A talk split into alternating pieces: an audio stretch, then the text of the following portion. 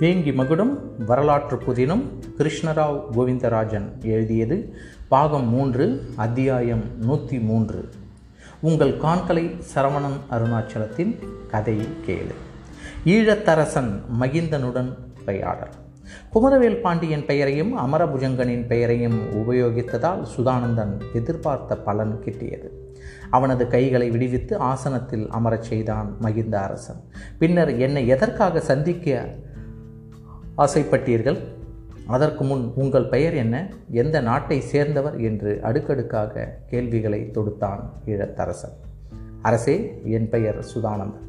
தொண்டை நாட்டில் உள்ள காஞ்சியில் பிறந்து வளர்ந்தேன் என்று ஆரம்பித்த சுதானந்தன் சுருக்கமாக தன் வரலாற்றை கூறி ஐயா என்னை சிறைச்சாலையில் தள்ளி கொடுமைப்படுத்திய சோழர்களை பழிவாங்க வேண்டும் என்று தனியாத தாகத்தில் உள்ளேன். அதற்காகவே பாண்டிய மன்னரிடம் இணைந்தேன். சேர மன்னரிடமும் பணியாற்றினேன். தற்போது வேங்கி நாட்டு அரசர் வீமனிடம் பணிபுரிகிறேன். வேங்கி நாட்டு அரசன் உங்களிடம் சில கருத்துக்களை எடுத்துரைக்க என்னை அனுப்பினார் என்று கூறினார் சுதானந்தன் கூறியதை கவனித்து கேட்ட இலங்கை அரசன் மகிந்தன் உங்கள் அரசரின் கருத்துக்கள் என்ன? என்றான். சுதானந்தன் அரசே சோழர்கள் இப்போது பாண்டிய நாட்டையும் சேர நாட்டையும் கைப்பற்றிய பிறகு சுற்றுப்புறங்களில் உள்ள மற்ற சிறிய நாடுகளையும் கைப்பற்றி இருக்கின்றனர். நுளம்பாடி நாட்டை கைப்பற்றியதால் மேலை சாளுக்கியர்கள் சோழர்களின் மேல் மிகுந்த கோபத்தில் இருக்கின்றனர். மேலை சாளுக்கிய அரசன் சத்யாசிரையன் எந்த சமயத்திலும் சோழர்களின் மேல் படையெடுக்க தயாராக இருக்கிறார்.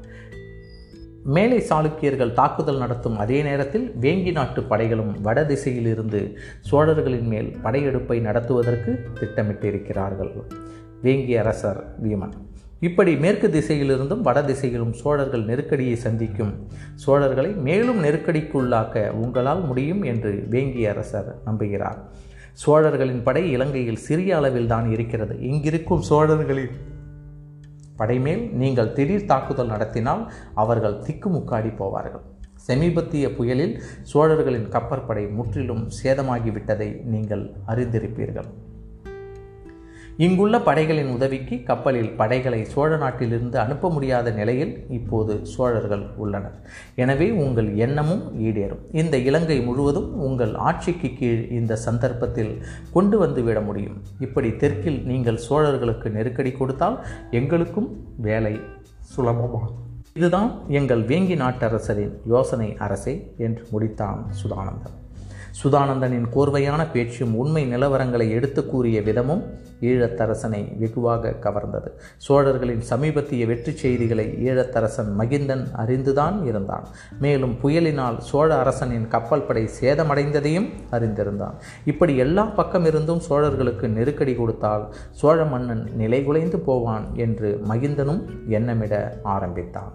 சுதானந்தனின் பேச்சை கேட்டால் நமக்கென்ன நஷ்டம் வந்துவிடப் போகிறது? மறைந்திருந்து அவ்வப்போது தாக்குதல் நடத்துகிறோம். இன்னும் தீவிரமாக தாக்குதல் நடத்த வேண்டும். அவ்வளவுதான். மேலும் ரோகண நாட்டில்தான் சேர்த்து வைத்திருந்த பெரும்படையை அழைத்து கொண்டு முதலில் அனுராதபுரத்தை முழுவதும் கைப்பற்ற வேண்டும். அருகில் பாசறை அமைத்திருக்கும் சோழர்களை ஓட ஓட விரட்ட வேண்டும்.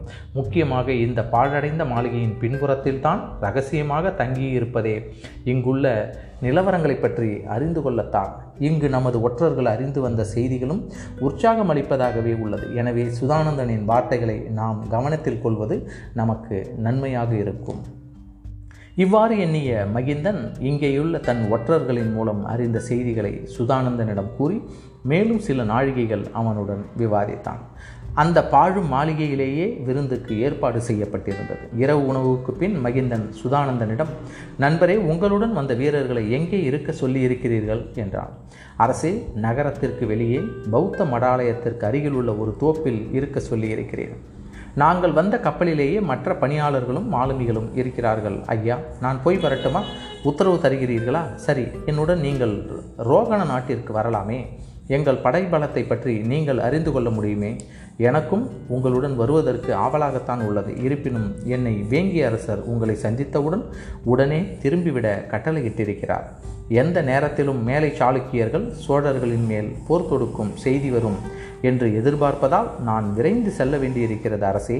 சரி அப்படியானால் போய் வாருங்கள். உங்கள் அரசரிடம் அவருடைய கருத்துக்களை ஏற்று சில தினங்களில் சோழர்களை இலங்கையிலிருந்து விரட்டிவிட ஏற்பாடு செய்வேன் என்று கூறுங்கள். மகிழ்ச்சி அரசே அப்படியே சொல்கிறேன். நான் போய் வருகிறேன் என்று கூறிய சுதானந்தன் இலங்கை அரசனிடம் விடைபெற்றான். நடுநிசி நேரம் ஆகிவிட்டதால் மேலும் இரண்டு ஆட்களை சுதானந்தனின் துணைக்கு செல்லுமாறு உத்தரவிட்டான் இலங்கை அரசன் மகிந்தன். கோவிலுக்குள் சென்ற தங்களின் தலைவன் இத்தனை நேரமாகியும் வரவில்லையே என்று கவலையில் ஆழ்ந்த சுதானந்தனின் வீரர்கள் அவன் திரும்பி வந்ததை பார்த்து மகிழ்ச்சி அடைந்தனர். அவர்களிடம் சுதானந்தன் தான் இலங்கை அரசரை பார்த்த விவரங்களை கூறியவுடன் சுதானந்தனின் செயல்பாட்டை அறிந்து மிகவும் ஆச்சரியப்பட்டனர். மேலும் தாங்கள் காரியம் இத்தனை சீக்கிரம் நிறைவேறியது பற்றி மகிழ்ச்சி தெரிவித்தனர். அங்கேயுள்ள தோப்பினுள் அனைவரும் படுத்துறங்கிவிட்டு மறுநாள் சூரியன் உதிக்கும் முன் அந்த இடத்திலிருந்து புறப்பட்டனர். கடற்கரையை அடைந்து மறைவிடத்தில் இருந்த தங்களின் கப்பலை அடைந்து மறுபடியும் கப் கடலுக்குள் கப்பலை செலுத்தினர். ராமேஸ்வர கடற்கரை கருகில் வந்தவுடன் தன் ஆட்களிடம் அவர்களை தொடர்ந்து வேங்கி நாட்டிற்கு சென்று அரசனை சந்தித்து இலங்கையில் திட்டமிட்டபடி நடத்த செய்தியை கூறுமாறு சொல்லிவிட்டு தான் மட்டும் இங்கு சில நாட்கள் தங்கிவிட்டு வருவதாக கூறினான். ஒரு படகு அருகில் சென்றதை பார்த்து தான் அந்த படகில் ஏறிக்கொள்வதாக கூறி கப்பலில் இருந்து இறங்கினான் படகுக்காரனிடம் தன்னை ராமேஸ்வரம் கோயிலுக்கு அருகில் இறக்கி விடுமாறு வேண்டிக் கொண்டு அதற்கு தேவையான நாணயங்களை படகோட்டியிடம் கொடுத்தான் சுதானந்தன். ராமேஸ்வரம் கோயிலுக்கு அருகில் உள்ள ஒரு சத்திரத்தில் தங்கிக் கொண்டு தான் தஞ்சைக்கு அனுப்பிய வீரன் வருகைக்காக காத்திருந்தான் சுதானந்தன். மேலும் சில நாட்கள் ஆனது தான் அனுப்பிய வீரன் வந்து சேர்ந்தான்.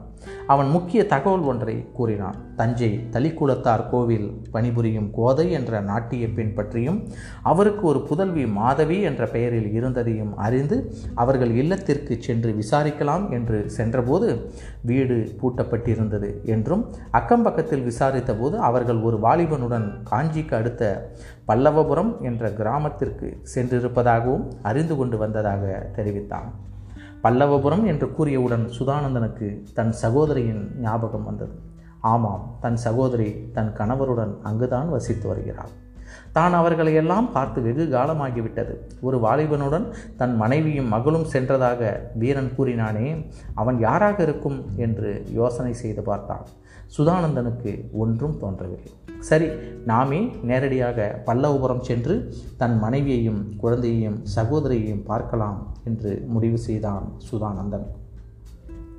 தஞ்சைக்கு தான் போவதுதான் ஆபத்து. காஞ்சிக்கு அருகில் உள்ள சின்னஞ்சிறு கிராமத்திற்கு ரகசியமாக போய் வருவதில் எந்த ஆபத்தும் ஏற்படாது என்று நினைத்தான் சுதானந்தன். தன் அந்தரங்க ஆள் கொண்டு வந்திருந்த குதிரையில் ஏறி காஞ்சியை நோக்கி புறப்பட்டான் சுதானந்தன்.